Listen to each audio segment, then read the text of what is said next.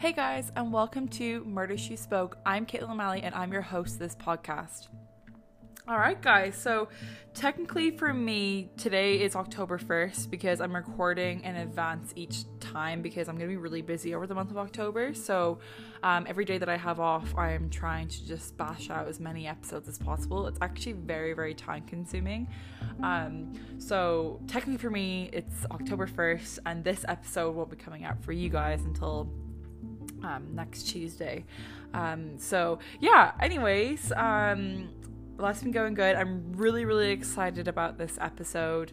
Um, and a few things I actually really wanted to me- uh, mention about last week's episode, episode that I recorded, um, which was uh, Robert Pickton, um, you know, the nice little pig farmer dude. Yeah, everyone's favorite.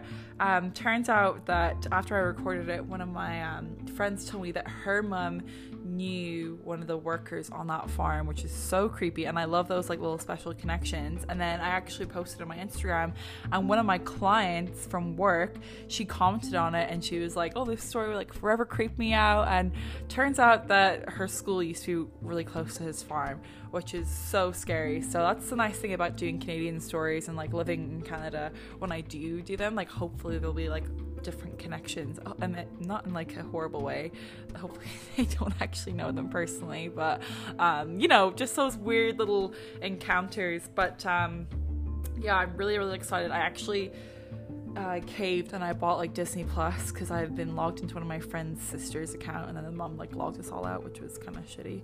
So now I'm actually having to pay for it myself. um, so I can't wait to like watch like Hocus Pocus and Halloween Town and all those really really good Halloween traditional movies. Um, so that'll be really really fantastic. And then um, it's actually my friend's birthday tomorrow, but even though this episode will be coming out next week, I just want to say happy birthday to my friend Katie. Love you long time. Um, I always want to say love you long Tim, and it's like this really funny quote from The Office when um, I don't know if any of you guys watch The Office, but when Michael Scott puts like eyeballs on his computer and he figures out that he can like um, get his computer to type or speak every time he types. So he's like trying to tell Jim and Pam that he's like, "Oh, I love you long time," and he types, "I love you long Tim," and they're like, "Who is long Tim?" and he's like getting all mad at the keyboard. And I always want to quote that, but I feel like nobody ever knows what I'm talking about when I say "I love you long Tim." And it always cracks me up. The Office is one of my favorite shows in the whole world. Um, I can never get sick of it, and my little sister now is also obsessed with it. Um, so, yeah. Um, but yeah, that's all things that are going on. Um, Chris's parents are arriving, which will be really fun, um, and we're gonna have a great time with them and uh, yeah, I guess just kind of getting. I'm gonna do a friendsgiving as well, which is gonna be so exciting. Um, and then we're going away for actual Thanksgiving weekend, which is gonna be the best time ever. Um, but yeah, just I'm so glad that it is actually October now, and I feel like I can actually turn on all my Halloween lights without being judged by my family and my boyfriend. it's just such a great time of year. I can't even compare it to Christmas because I just love them equally as much. Um, but yeah, so that's kind of all that is going on right now. Again, if you have any spooky stories, I had a lot of people after um, I posted on my Instagram story the other day, if you like telling me if they had like any scary stories, which a lot of them did, which I love. So please, again, if you have any, they don't even have to be like that scary, just something that maybe you thought was scary or like a weird encounter. Um, at the end of an episode, I actually was gonna have people come on, and then I'm like, oh, like maybe not with COVID right now. I shouldn't be doing that because I don't really know how to sanitize like a microphone when it's like got like that foamy top on it and stuff. So I don't really want to be risking doing anything like that right now at the moment. So I'm just gonna get people to write in their stories. And then I'm going to do one at the end of each episode, um, which I'm really excited about because I have some good ones that are just mine that I'm going to do today. And then next week, I'm going to have a few more that I'm going to do. But uh, yeah, anyways, so let's get started. Um, I hope you guys enjoy this episode. Uh, or it's kind of a freaky one. Um, and it's there's a TV show and a movie that are related to it, so I can't wait to jump into it. Enjoy, guys. Happy listening. All right, guys, so here we go. Um, in today's episode, I'm going to be doing Enfield Haunting or the Enfield Poltergeist. Um, where I first heard the story was actually probably back in like 2015 um, when it came out on television. I think it was either a BBC show or a Sky show, but I'm pretty sure it was BBC. Um, and basically my mom was like caitlin you have to come watch this. She's like i actually remember like my grandma like my mum um talking about it and reading it in the newspaper. And i was like okay i'm hooked. And the tv show guys is amazing. I literally could not sleep a wink. I was shitting myself the whole time but it's fantastic. It's so well done. And i think uh, one of the lead investigators uh, Playfair. He is actually a character out of like Harry Potter, but I, I don't watch Harry Potter. He's the one with like the googly eye, like the wobbly eye, I'm pretty sure. Um, but anyways, it's such a good show and I highly recommend it. You can probably find it on YouTube now, or if you live in the UK or Ireland, you have to watch it. It is just such a good show. And also The Conjuring 2 is based off the story and then like the nun that's in it and everything. Um, that's a little more exaggerated, there's nothing to do with a nun in this story. Um, that's obviously to do with, um, you know, The Conjuring and stuff with Ed and Lorraine Warren, which everyone knows who they are. And if you don't, I'll tell you a little bit about them in this story.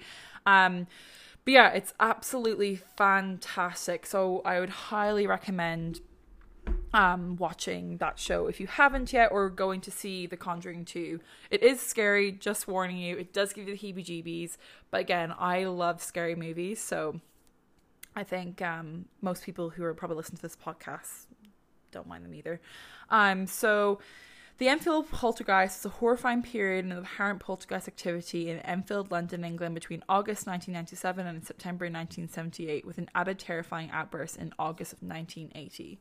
So, in August 1977, single parent Peggy Hodgson called police in her rented home in Enfield. So, her home was actually a council house, so they were already living in kind of like a poor part of town like a little bit of a rundown area. Um, and she was claiming that she had witnessed furniture moving, and two of her children said that knocking sounds were coming on the, from like the walls. The children included Margaret, age 13, and Janet, age 11. Um, a police constable said that she saw a chair wobble and slide, but could not determine the cause of the movement. Um, she later claims that disembodied voices, loud noises, thrown toys, overturned chairs, and children levitating. So creepy. Um, over a period of eight months, more than 30 people, including neighbors, uh, psychic researchers, and journalists, said that they variously saw heavy furniture moving in its own accord, objects being thrown across the room, and the daughters seeming to levitate several feet off the ground. Many also heard recorded knocking noises and gruff and a gruff voice coming from one of the daughters. Uh, the story was covered in the Daily Mirror until reports came to an end in 1979. So that's kind of like a little background of like where we're going to be going into. So what really actually happened in 284 Green Street between August 1977 and the late autumn of 1978. Um, the events have been well documented and just as extensively disputed. So, according to Guy Leon Playfair, the paranormal investigator who was there and who wrote the book, this house is haunted, which you can actually get on Amazon and anywhere. Um, I haven't read it, but I'm pretty sure there's an audiobook of it, so I'm definitely going to listen to that. It sounds it could be a good read. Um, Janet and her family were terrorized by a malicious spirit for 14 months, which is actually quite a long time. And I think back then, too, you know, if you're living in a basically a low income area, nobody really wants to help you, nobody really believes you, especially when it's a single mom and, you know, she has, I think it's like three other kids and stuff. It it it's really hard to get the help that you need. Um, so I, I can imagine that was like quite hard. But anyways, uh, Playfair remains convinced that this was true. That Janet, her sister Margaret, their brother and mother Peggy were, um, you know, attacked by this like poltergeist, and you know, haunted their home for a long time.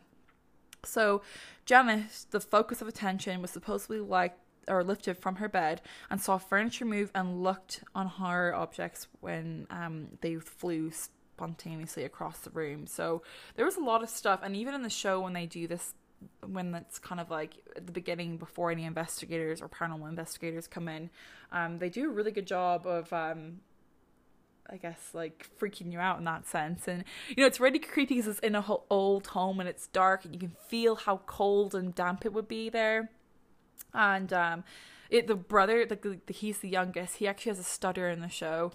And um, it's just like so cute. Like you really sympathize with him because he's such he's such like a small character in the show. But like when he does come on he does speak you're like oh my little heart just melts for him so, uh, most disturbingly, she also began to speak in the rasping voice of an old man thought by Playfair and his colleague Maurice Grosse to be the spirit of Bill Wilkins, an old man who had died in the house. Now, when if you do watch the show, if you watch like the movie The Conjuring, it is the most terrifying thing. Even like if you don't believe this stuff, I find it so scary. Like that stuff just does not sit with me well like whatever about serial killers and mass murders and whatever i find like paranormal stuff far more terrifying. I feel like it's because you don't really have much control over it. I mean you don't have control over serial killers either but i mean there's something about lying in your bed in the dark and something touching your foot that you have no idea that it's going to happen and it's just like so scary. Wasn't whereas like maybe you wake up and you'd see someone like with a knife and you might be able to like at least fight them off. Well that's where my head goes anyways. But there's just something about a scary ghost picking you up and flying you around the air. I mean you'd have to be a fairly uh, strong ghost to be picking me up. But anyways um or you know whatever you want to call them poltergeist.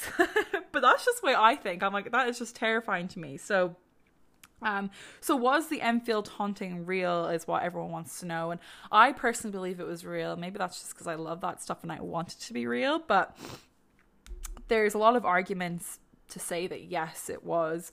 Um, when the police visited at WPC reported seeing an armchair being moved forward and flipped over. So the police officer at the time, the female police officer at the time that I talked about um, earlier on there in, in the beginning of the episode, she actually had to sign an affidavit to affirm that the chair did in fact move because, you know, if a police officer says, yes, okay, I did see it, and, you know, they have to prove that they did, and they have to sign a piece of paper to be like, yes, I actually did see this, like this did actually happen then I guess it's more believable. um, and then neighbors also reported disturbing occurrences. And one claimed to have actually seen a figure of a man sitting on a table at the end of the house uh, when supposed with the house was like empty and there was no one home. And repeated checks for wires and proof of trickery yielded nothing. So people were constantly being skeptical of this family, but then, you know, some people actually would see stuff and they'd be like, oh, snap, like that is creepy. Um, and they again in that show they do a really good way of like making the house even look creepy. And of course, it's a gloomy city and it's rainy and it's you know winter. T- well, it's like autumn, so it's got that kind of cold wind coming in after the summer. Um, so then. So we're moving on into the voice. The voice I think is like one of the creepiest things because she has been like taken over by this like creepy old man so Janet Lee, Janet reportedly spoke in the voice of Bill Wilkins for hours on end, something which some voice experts believe would have been impossible to do without damaging her vocal cords. The deep voice could have also been reproduced by so-called false vocal cords that we all use from time to time to produce such tones. But many claim it is impossible to produce these tones for a long period, and Janet did for hours on end. Grosse um, has hundreds of hours recordings of the poltergeist an extraordinary collection. In fact it's, it's really i actually listened to a few of them. And there's a lot of this stuff on youtube. Like there's even um, even if you want to google um, all the old like newspaper articles on it it's crazy. And it's kind of sad actually Um because um, a lot of people were skeptical of this family and of course they're being like terrorized in their home. And then there's um, some really good like youtube um, interviews of the family later on being like interviewed like a few years later. Um so he also experienced her with her mouth taped up and filled with water. So they tried all these different tricks to see, okay, so is she just really good at being a ventriloquist? I hope I said that word right. God, I'm honest to God, guys. If you don't know by now, on the fifth episode, that I literally had like I get in such bad tongue twisters when I speak. I can't even say that um, when uh, this probably isn't the podcast for you because I'm not a very good speaker. um, but yeah, so they tried all these different tips or tricks, sorry, to see if she was faking this voice and if she was, you know, playing um, playing the jokester, I guess, against these uh, paranormal investigators. But in fact, you know, it um, they tried all these things like filling her mouth up with water and taping her mouth after, and there was still that horrible voice coming from her. Um, Janet described the experience of uh, the voicing of Bill um, in spooky terms as if he was standing behind her, making her speak, which is so scary. And this girl's only 11 years old. Like, God, that'd be so scary. I was terrified of the dark when I was 11. So um, to think that there could have been like a little poltergeist making me sound like a creepy old man would be absolutely horrible. So, um, other paranormal investigators who studied the case included American demonologists Ed and Lorraine Warren. So this is what I was talking about earlier on, and if you've watched any of the Conjuring movies, you'll see that they've been in them, and um, they do play very good characters, and that's what I really like about um, the Conjuring movies is they're so well done. They're not like a cringy cheap horror movie. Like they're just fantastic. So the Warrens visited the Enfield house in 1978 and were convinced that the events of the supernatural uh, were convinced that they had actually happened. So, um, so some of the other cases that Ed and Lorraine Warren have actually done is the Annabelle case about the doll. Um, you guys have probably heard of like Amityville, so that Annabelle horror about when the whole family were like found shot dead in the house by I think it was the dad and the Snedeker House, the Union Cemetery, and many, many more. So these guys are pretty big, like, but it is known that Ed Warren thought the girls were telling the truth, but it's also known that he liked to exaggerate some of his stories. He seems like my kind of guy. Uh, I love a bit of exaggeration. As an Irish person, we love to put a few legs on our stories. Uh, I know I do, anyways. I love telling a story, but I like I like to exaggerate it. And like that's just me. There's no point in being like, you know, like I was saying about like my um boyfriend's cousin who came out and I was like, oh, when I tell the story, I want to add so many things. Like maybe that they got pulled out of the bed or pulled out of their um, truck by a little bit by the um, bear. like I can't do that because it's not my story to tell; it's someone else's. But you know, that's how tales become so big and you know wide is because so many people like to add their own little bits and pieces onto it. And i definitely get that from the o'malley side of the family. My dad's side of the family like we are notorious for adding shit onto our stories. Um, but i love it though. But just don't ever come with a half story because we don't we don't want to hear that. We want to get the full story want like a little bit of this and a little bit of that in it. But um, anyway so he was known to exaggerate his stories so people don't always believe a lot of stuff that he was talking about. So um, then again, we have people who are like, was the story real? And a lot of people thought it wasn't. So, were they just very good ventriloquists? So, many people, including the Daily Mirror photographer who met the girls, photographer, who met the girls, felt that the poltergeist was simply a girl um, putting a silly voice on and was convinced that the activity was part of an obvious hoax. Quote, First there was marble throwing, then there was knocking, and oh yes, then there's the voice, end quote, he said. Ray Alan, the ventriloquist, visited Janet and they said the voice was exceptionally well done. So he thinks this um, magician who is really good at doing bang, I don't know what the ventriloquisty, whatever it's called, he thinks that she's doing that. He doesn't actually believe that she's being possessed by anyone because he's a professional at it. And I use that very sarcastically. Um, the girls definitely did fake some of it. Uh, Grosse and Playfair admit that the girls faked some of it. A video camera caught Janet bending spoons and attempted to bend an iron bar. Once Grosse had observed that Janet was banging on the handle of the ceiling and hiding his tape recorder. If they really were um, played by the uh, poltergeist, why would they need to fake anything? So, my theory on why they were caught faking some of the stuff was that maybe it wasn't enough for when the investigators did come and the police did come that, um, you know, they needed to add a few more bits and pieces to it in order to get the help they needed. Because even if it was small, I don't care if it was the smallest thing ever, like cups constantly falling off the shelf. I would want a priest in my house and I want him to freaking get rid of whatever the hell was in my house. Like, so clearly these small actions that are happening in their house aren't enough to catch the eye of the public. So I can see why maybe like the little girl was like, okay, I really need to exaggerate this. I kind of need to add a few more bits and pieces in. And unfortunately, she did get caught, which did make a lot of like skeptics more skeptical, I guess. So that is really hard. But I can imagine the reason being why they did that is because they literally didn't have enough money to probably get the right people in to get the right media attention because they went straight to the newspaper first, which is how they got the attention of the public. But it wasn't enough. Like a lot of people didn't believe them. So, um, John Beloff, a leading Lions Society for research um, on like you know psychology uh, visited the house and decided the events were a result of a hoax. Magician bob Couttie which i think is such a funny name. I mean maybe it's not but i'm pretty sure it's Couttie um, had heard tapes of janet speaking as bill and concluded quote having listened to them very carefully i came to the conclusion that there was nothing in what i had heard that was beyond capabilities of, a, of an imaginative, ugh, imaginative teenager end quote so again, they had like another magician come in and he also didn't believe it. So they're literally just getting hit down and knocked down by lots of people. But then again, I think it was half and half. People did believe and people also did not believe.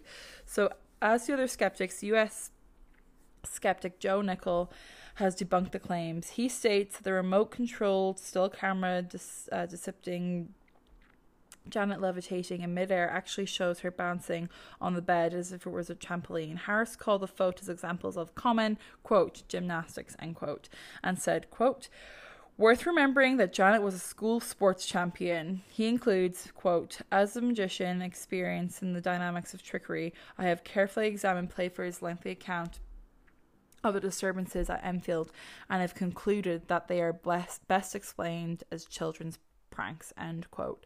So there is some pictures that i'll be posting on my instagram and there is like the one of her kind of like up in the air like screaming and she does look very scary. But again anyone could have taken that even you know in the 80s or i guess like the late 70s um it looks like she did just jump off the bed. But i remember actually looking at that photo when i first um watched the Enfield Haunting that TV show and seeing her like jump off the bed like that and I saw that photo and it actually did still scare me regardless if it was fake or not. It's terrifying. And like her little siblings were in the bed like lying next to her and she's just like her hair is like up in the air and her face is like screaming and it, it's just really creepy. And of course it's an old photo on top of it so um, and the thing is, like, people do enjoy committing hoaxes. So the girls could have known that Bill Wilkins um, had died in the house and invented the whole story. Deborah Hyde, um, extraordinary chief of the Skeptic magazine, says people often see experience and that they want to believe. So called, quote, top down processing, end quote. She also says that there is no evidence under controlled conditions that anything supernatural took place. Uh, Maurice Grosse, too, who lost his own daughter, also called Janet, which is actually what kind of drew him to the case. And in the show, they do a really, really good relationship between um, Janet, the character, and um, Mr. Grosse. And sorry, I totally got mixed up there. Mr. Grosse is the one that was in Harry Potter, um, not Playfair. Um, and you actually, your heart kind of melts for him because, you know, he, he lost his own daughter as well. And he's dealing with like he's still mourning over that um even though it happened years back. And the fact that like his daughter was named Janet and this daughter this young lady is named Janet as well I think he's just like I need to help. Like he feels that this like personal draw to this case. So that was really sad. And I do like a really good relationship between those two characters um in that show. Um so um did he ignore the evidence that suggested it was a hoax that's the thing. It's like, was he so drawn into it because he wanted to help this young girl because it reminded his own daughter? You don't know. Like, I personally think that he actually did want to help and um, he wasn't, you know, being blindsided by the fact that it could have been his own daughter, you know? So, but as Janet says in this morning interview in 2012, that's the one I was talking about that's on YouTube and I've watched that. That's very good. And again, like I said, you can listen to any of the tapes on YouTube as well and probably like different um, websites. Um, you weren't there, love. You don't know what I went through or how bad I feel today. It will always be with me. End quote. Um, and it's true. Like it, it's quite sad to think that like, you know, she was made fun of in the papers quite a bit, and like the family weren't taken seriously. And that happened years ago. Like now she's like, in that interview, I'd say she's like in her f- late forties. And it's quite sad to think that like it still haunts her. Like who wouldn't still be haunted by that? Like it's so terrifying. Um, like even some of the stories that I'm gonna be telling at the end of this, they still give me the heebie fucking jeebies. Like I hate thinking about them and like it's just so scary like you just hope that it never happens to you and then Playfair adds quote if you think i could have been deceived by this clever little girl for 15 months you are very very wrong end quote so that is the story of the enfield haunting and there's so many cool things of course like it, it's actually quite hard to find a lot of the information like that went on on like um, how many other spooky things. I could go off of a lot of like what was on the show, but I'm not sure if all that is real. Um, but the show again, I can't stop praising it. It is just so good. Again, UK television always has got the best TV shows. Um, you can't, you honestly can't go wrong with it. Um, so please give that a watch. So it is called The Enfield Haunting, and then the other movie to do with the Enfield haunting or the Enfield poltergeist is The Conjuring 2. Um, and there is a book on Amazon, This House is Haunted, um, that that one investigator investigator Playfair uh, wrote, uh, which is available on Amazon and everything. And where I got most of like my information was um, that wiki fan page which they have like it's a lot more like detailed work and everything that's on that page and then i also went through a lot of like the old newspapers that you could find on google as well and uh, yeah so definitely check out those things on youtube and i'll be posting some pictures as well of like the family and everything and the investigators.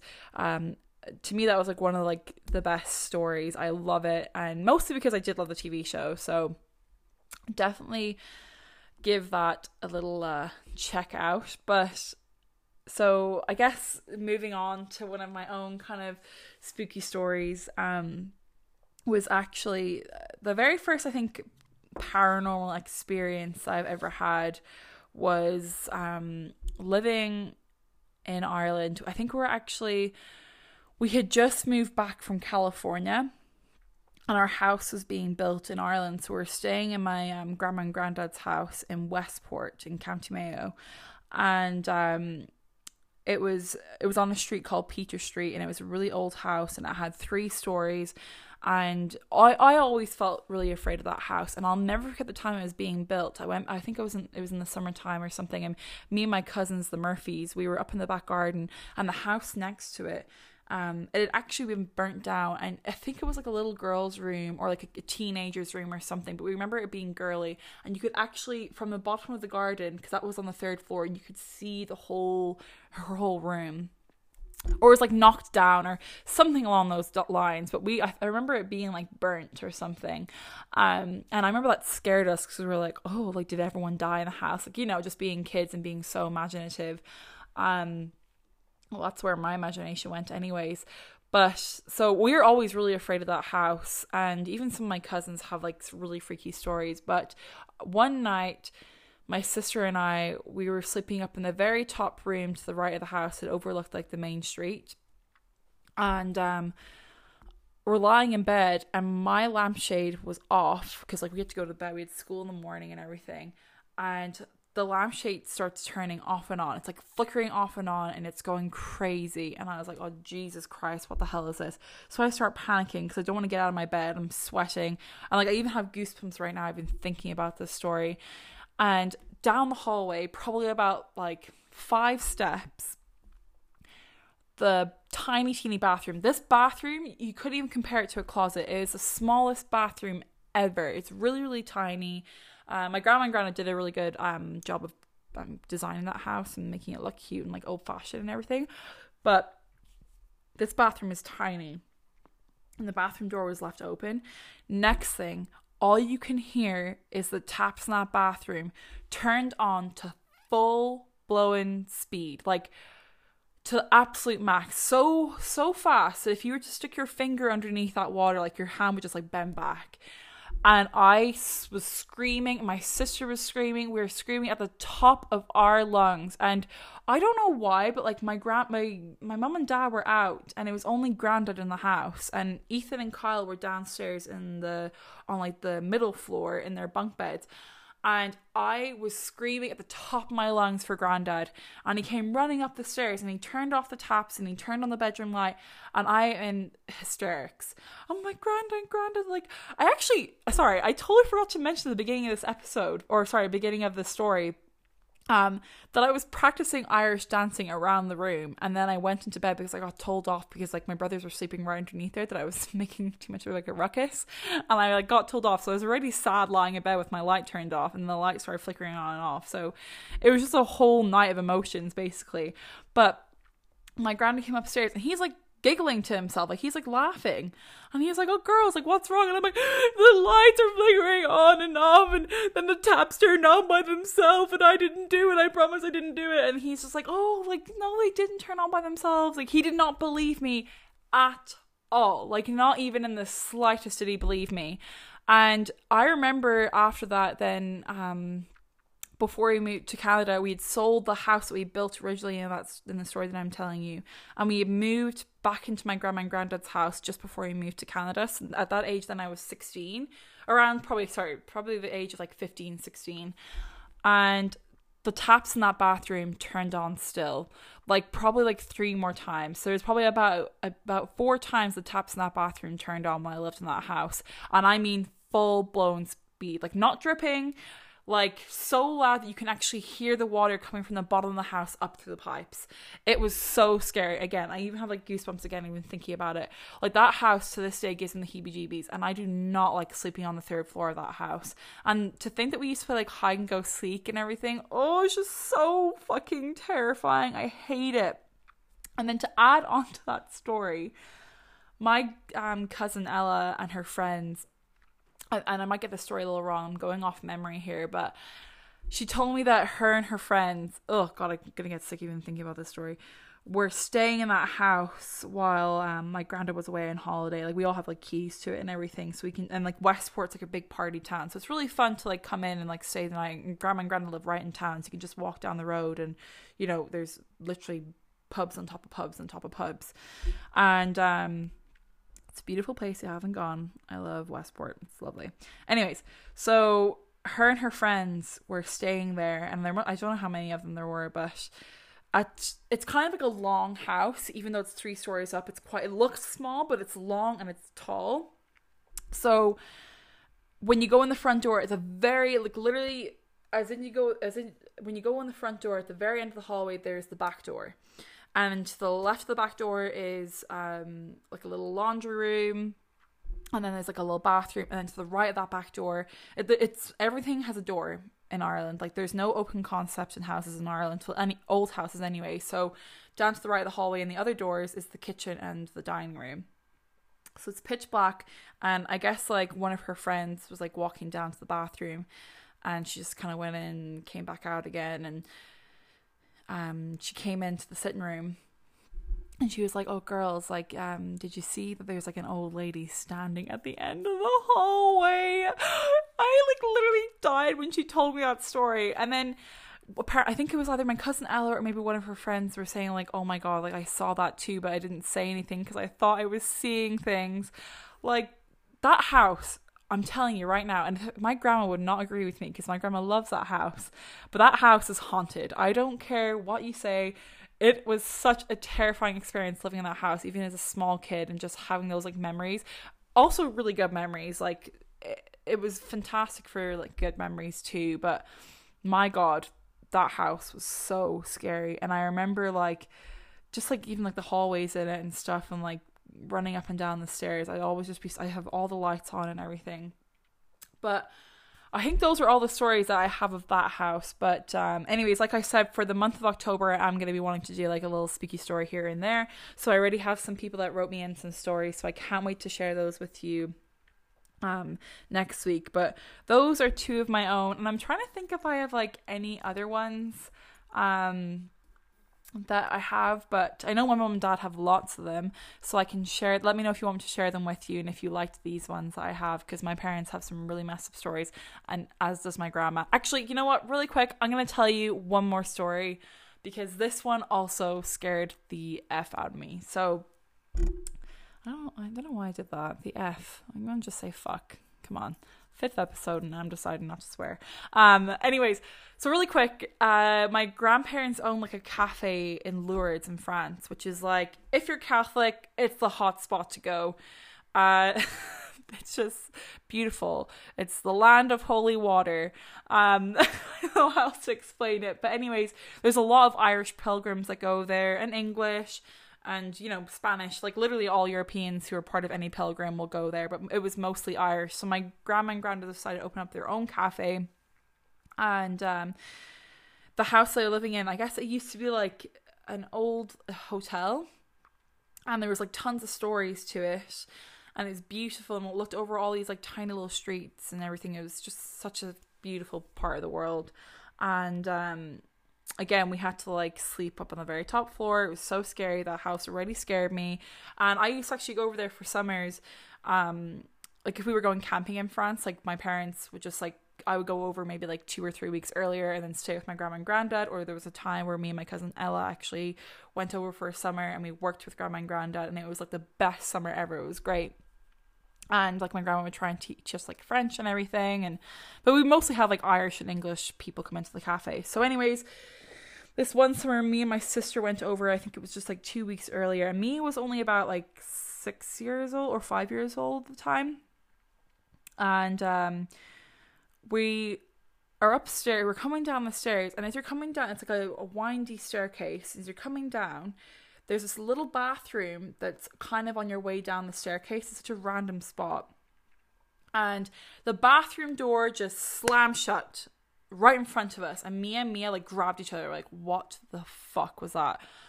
Um, I wasn't swearing at that age, but right now that's exactly what I would do, and I'd probably faint and collapse. But the thing is about that bathroom, where it is. There's no way there could have been a draft. There's the tiniest, teeniest, imagine the smallest window possible in that bathroom, and it was closed.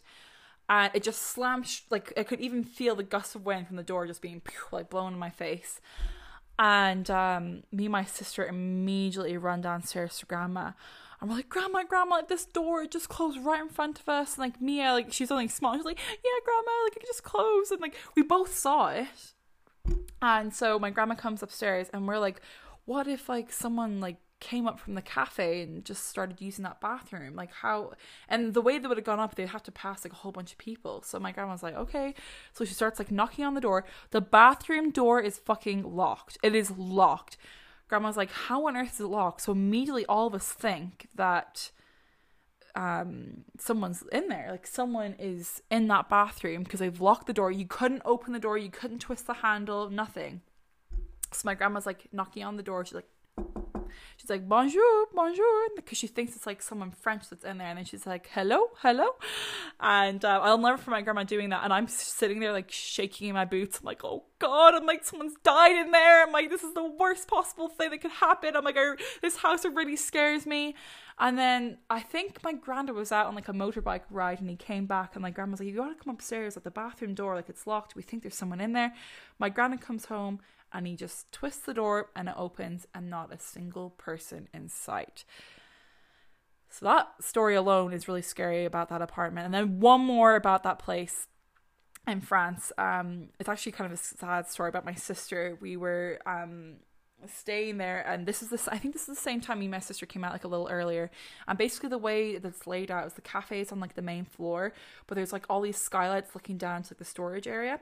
And not to mention there's like this little like art room of like these it's telling the story of um uh I think it's oh fuck what's her name? I can't remember. Is it the Virgin Mary? No it's not the Virgin Mary Jesus, I can't remember. My grandma's gonna kill me for this for not remembering. But anyways, it's about how um she starts finding holy water in Lourdes, and that's why it's a famous place. And she was told by oh no wait, the Virgin Mary told her where to um dig these holes in this place in France. I'm actually gonna look it up really quick because I was like I should really know um that story. But anyways, there's a story in um uh, basically France where she dug up all these holes and there was all these waters and it was like water that could like heal you of all these um different sicknesses and everything like that. So basically in in the um, basement or this place of this place in France, uh, there's like all these like statues of all these old people, and they're like um, they've even got like little bloody um, costumes on and everything. It's fucking it's so scary. Um, but uh, yeah, it's it's just it's really oh yeah, Saint Bernadette. Saint Bernadette, that's her name. She was the one who dug all the holes, and she was told by the Virgin Mary to dig these holes, and that it would cure people who were sick in her town. Okay, that's the story. Anyways, this is such a sidebar of the story. Anyways, all you can imagine is all these creepy fucking statues of Saint Bernadette. Sorry, Saint Bernadette, if you're listening, but that was hella creepy when I was a kid. Um, and there's all these little storage rooms then for like the cafe and then this little um i guess like cinema room basically telling the story of saint bernadette. So one day we're just about to get out to go out for dinner. We're actually going for pizza and we're so excited.